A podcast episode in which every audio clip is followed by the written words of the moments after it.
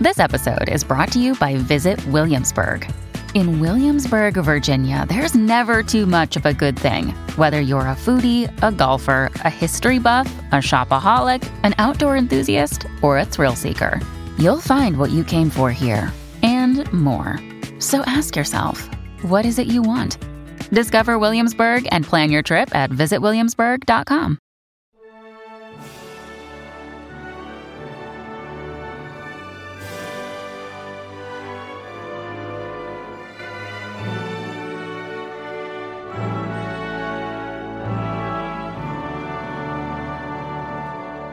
Welcome back to the Welsh History Podcast, episode 58 From Man to King. During our previous episodes, we talked about the rise of Gwynedd and the arrival of the noisy neighbor in Ireland. This week, I want to go further into that discussion and talk about the first king of the new dynasty, the man who commissioned Nennius, who created second and arguably greatest line of the Gwynedd monarchs, Merfyn Frych. When King Hywel died in 825, there was no male heir who could take up the mantle of king, or at least that was the traditional view.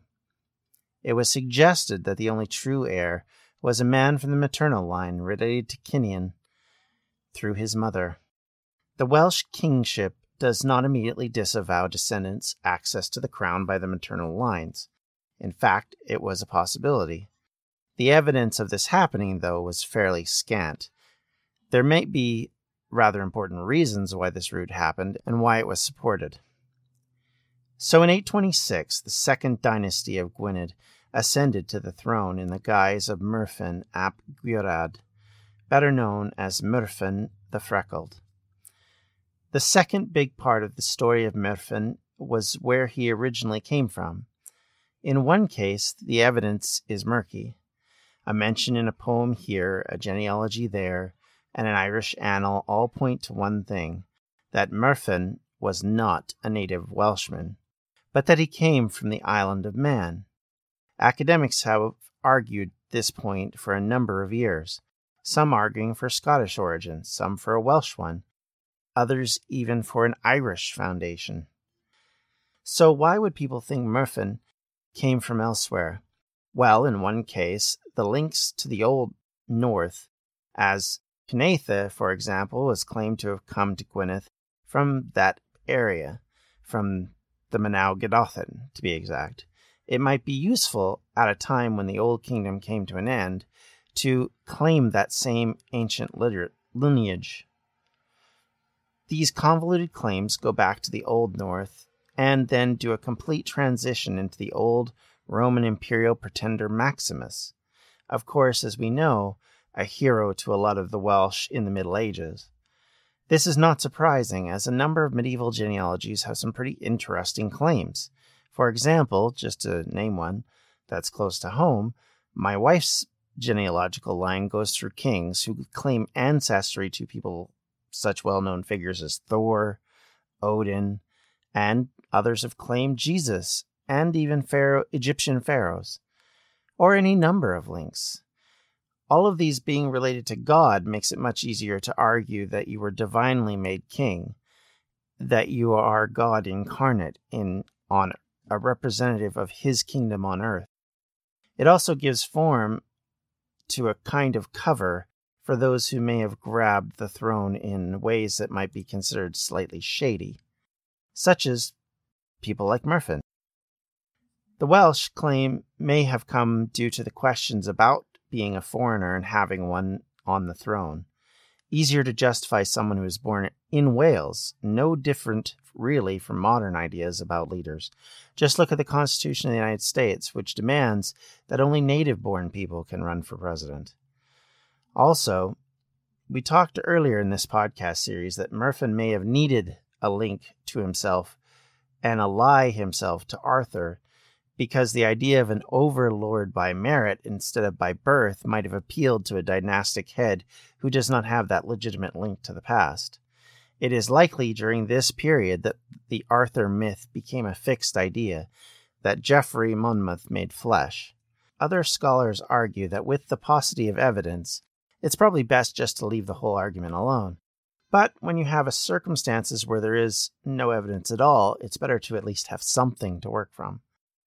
So, one other location that we haven't really talked about yet comes into view, however, and that's the island of Man. It appears to be the most logical, though not necessarily the most solid. For one, some confusion exists as to the sources with the name of Man being with the island of Mon or Anglesey.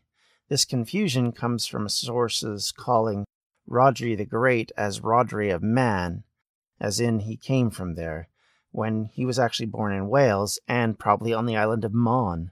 So it's rather difficult to understand why Rhodri is called Rhodri of Man instead of Rhodri of Mon. However, historian Charles Edwards believes that there's enough evidence to lay the birthplace claim to man. Naming infusion aside, he creates a compelling argument using sources which may explain the location for Merfyn. First is the cross of Gwriad in Man. Transcribed in the 19th century, the cross mentions the figure of Gwriad, who is both also mentioned possibly as the father of Merfyn. The evidence is tangential, as the naming in that area were a bit of a shell game, as Celtic people rarely gave lots of detail, which might help us identify the person, or lots of family links, or lots of information in general. Other writings from this period, which uh, argue whether Hywel was a king of Gwynedd or just related to Cynan and was never the king. So there's a lot of debates there about what's going on and a lot of arguments, obviously, from scholars because there's no clear definitive answer. The Welsh annals, in particular, are tersely brief in their explanations, and they make it incredibly difficult to actually be able to argue one way or the other, simply because they don't give us any information hardly at all to work from. And they get distracted by talking about stuff that doesn't have anything to do with Wales. Second, example, though, is the verse in the margins of the Annals of Ulster, which mentions that Rhodri Mawr was, as I said earlier, Rhodri of Man. If this isn't the mistranslation that it could be, where it's really Rhodri of Mon, then it might be a compelling example not only that Merfyn originated in Man, but that we might have a continued overlordship until the at least the end of Rhodri's reign.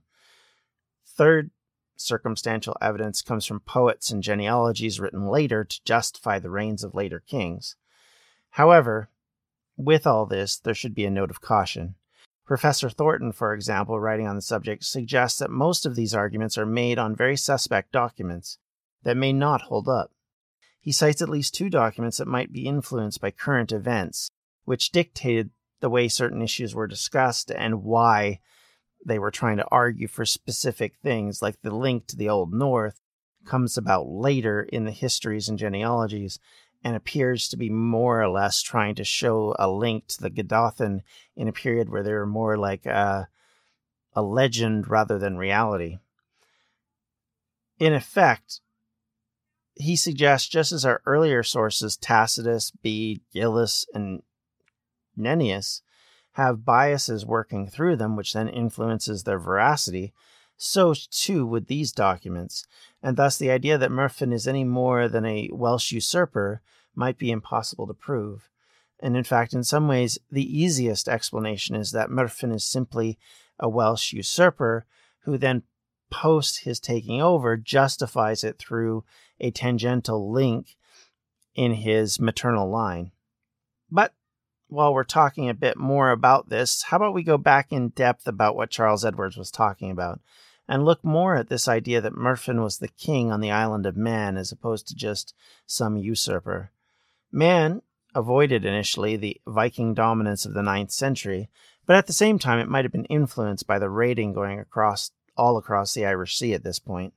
So it may have become a base of possible operations for the Vikings, or it may have also been the one outpost remaining of the British kings outside of Wales and Cornwall, and may have, at least up until they eventually are driven out at the end of the century.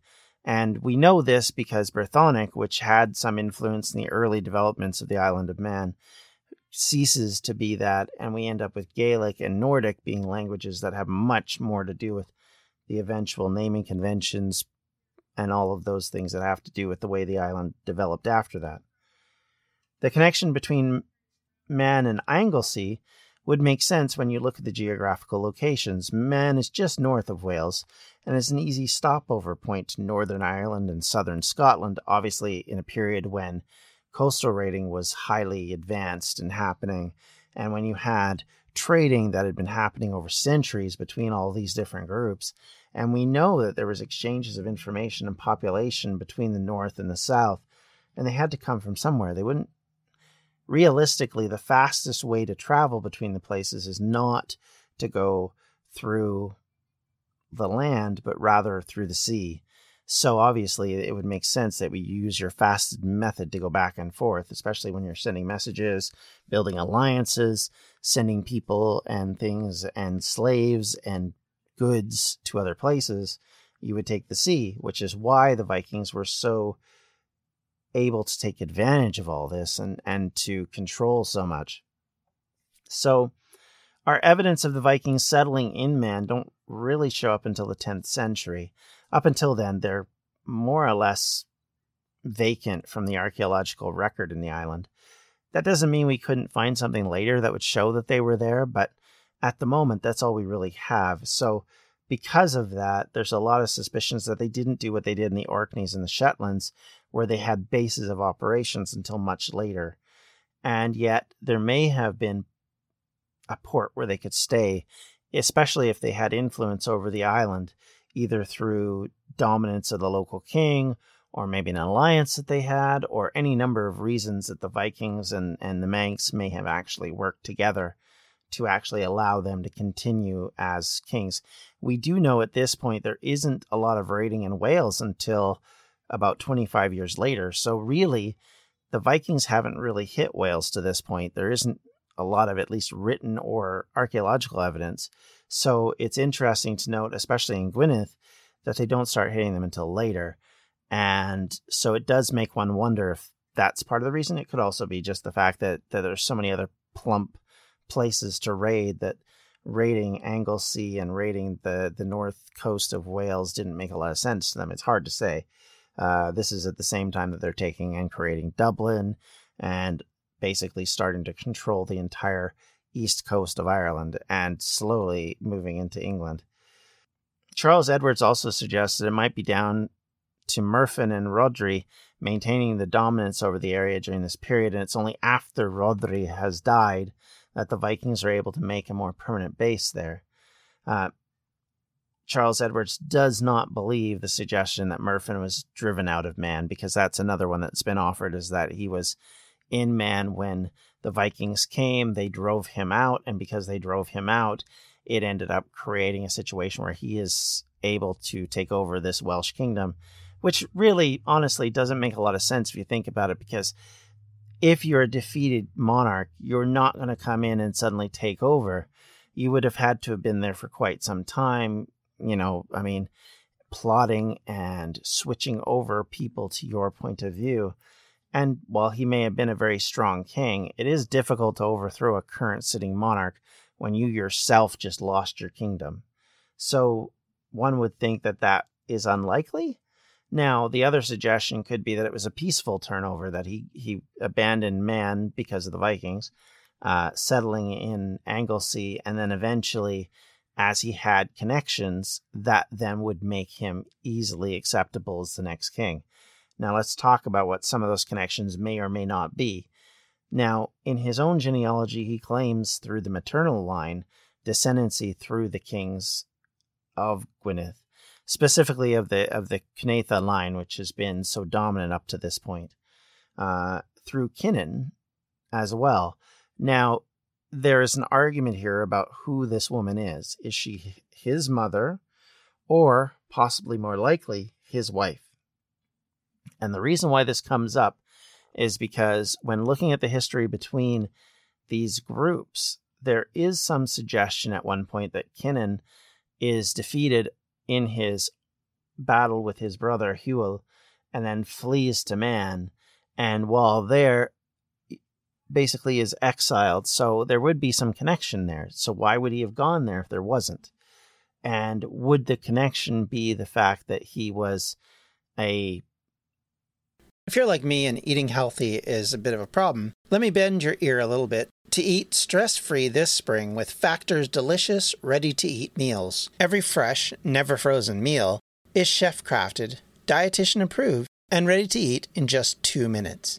Choose from a weekly menu of 35 options, including popular options like Calorie Smart, Keto, Protein Plus, or Vegan and Veggies. Also, discover more than 60 add ons every week, like breakfast, on the go lunch, snacks, and beverages to help you stay fueled and feel good all day long. What are you waiting for? Get started today and fuel up for your springtime goals. Get chef prepared meals on the table in two minutes with Factor's ready to eat meals so you can get back to doing what you love this spring. Also, if you're looking for gourmet meals, try meals that feature premium ingredients like filet mignon, shrimp, truffle butter, broccolini, and asparagus. We're celebrating Earth Day all month long. Look out for the Earth Month Eats badge on the menu for our lowest carbon footprint meals. Head to factormeals.com slash welshhistorypod50 and use the code welshhistorypod50 to get 50% off your first month plus 20% off your next month. That's code welshhistorypod50 at factormeals.com slash welshhistorypod50 to get 50% off your first box plus 20% off your next box while your subscription is active. When you need mealtime inspiration, it's worth shopping Kroger, where you'll find over 30,000 mouthwatering choices that excite your inner foodie. And no matter what tasty choice you make, you'll enjoy our everyday low prices, plus extra ways to save, like digital coupons worth over $600 each week. You can also save up to $1 off per gallon at the pump with fuel points. More savings and more inspiring flavors make shopping Kroger worth it every time. Kroger, fresh for everyone. Fuel restrictions apply relative of this person. Maybe he married his what his daughter off to this man, and thus when he comes to Merfyn's land, he is not just a exiled king, but also a relative, someone you're, you're willing to do something for. So conversely, if Merfyn is exiled from the Vikings raids, does he then become, it, by default, step into that position? Of course, the problem with that is, is, is there's no evidence that Hywel did not have children and that he was childless and couldn't have had his own descendants take over. So it does feel like it's much more of a hostile takeover. As well, with all this is the discussions over Mercia and the Mercian dominance of Wales at this point in time. This is the end of Mercian dominance that we're talking about. In fact, as Merfyn takes over is when the Mercians are finally defeated from the West Saxons and they lose a great deal of their control over Kent and over the areas on the east and by default lose control of Wales and become just another kingdom subservient eventually to the West Saxons or Wessex as it will eventually be called properly. This means that they may have had a hand in the Welsh kingdom of Gwynedd Remember that we've talked all along that, that there was a point where Mercia and Gwynedd had alliances. And in fact, the previous couple of centuries, they've been working together to defeat Northumbria. And then once Northumbria fell and Mercia became the dominant partner, they started to enforce their will upon places like Gwynedd. So instead of being the, the ally, they're the dominant partner in the whole thing. And so there is some suggestion by Charles Edwards that what we see is is that as time is going on, when this debate between Cynan and Hywel is happening, and then it turns into this war, that the Mercians join the side of their ally, who is Cynan, not Hywel. And that would make some sense because they seem to get involved when Cynan is fighting for his kingdom and they appear to raid into Gwynedd when Hywel is sitting on the throne, and yet don't do that when Cynan's on the throne, which again would show some sense of an alliance there, and it and it does make you wonder: is was Gwynedd really allied with a lot of different kingdoms in the area at that point in time? And Hywel was kind of an uprising against some of that. Was he trying to throw off the yoke of Mercia? You know, what was the reasoning behind that? We don't know, obviously, because the sources are incomplete about what was going on. But the reality is, is that this could be what was happening, and this debate over the kingship then brings Merfyn into the discussion. And as Merfyn enters the discussion, he then positions himself through marriage into having a link to the king. Now, of course, when Cynan dies and then Hywel dies, does Hywel knock off his brother's children so as to leave him without an heir? That way, if he dies, his his own children take over, or was there a case of Cynan's family went into exile, or was Merfyn at that point the senior family member? Was he the only male heir to the throne, effectively, for Cynan's side? So that while he's not a blood relative of Cunedda necessarily, which, if we look at this as Cynan offering a, not a daughter, but a sister to his father, to Merfyn's father, and Merfyn is actually the son of this woman, then all of a sudden that might change things again because that link between those two is a bit stronger. And so, either way, the other part of this is he could have been accepted as a godson and brought into a role which then puts him in place as if he's a son. If Cynan had no male heir, then that also could be the reason why we get to this point.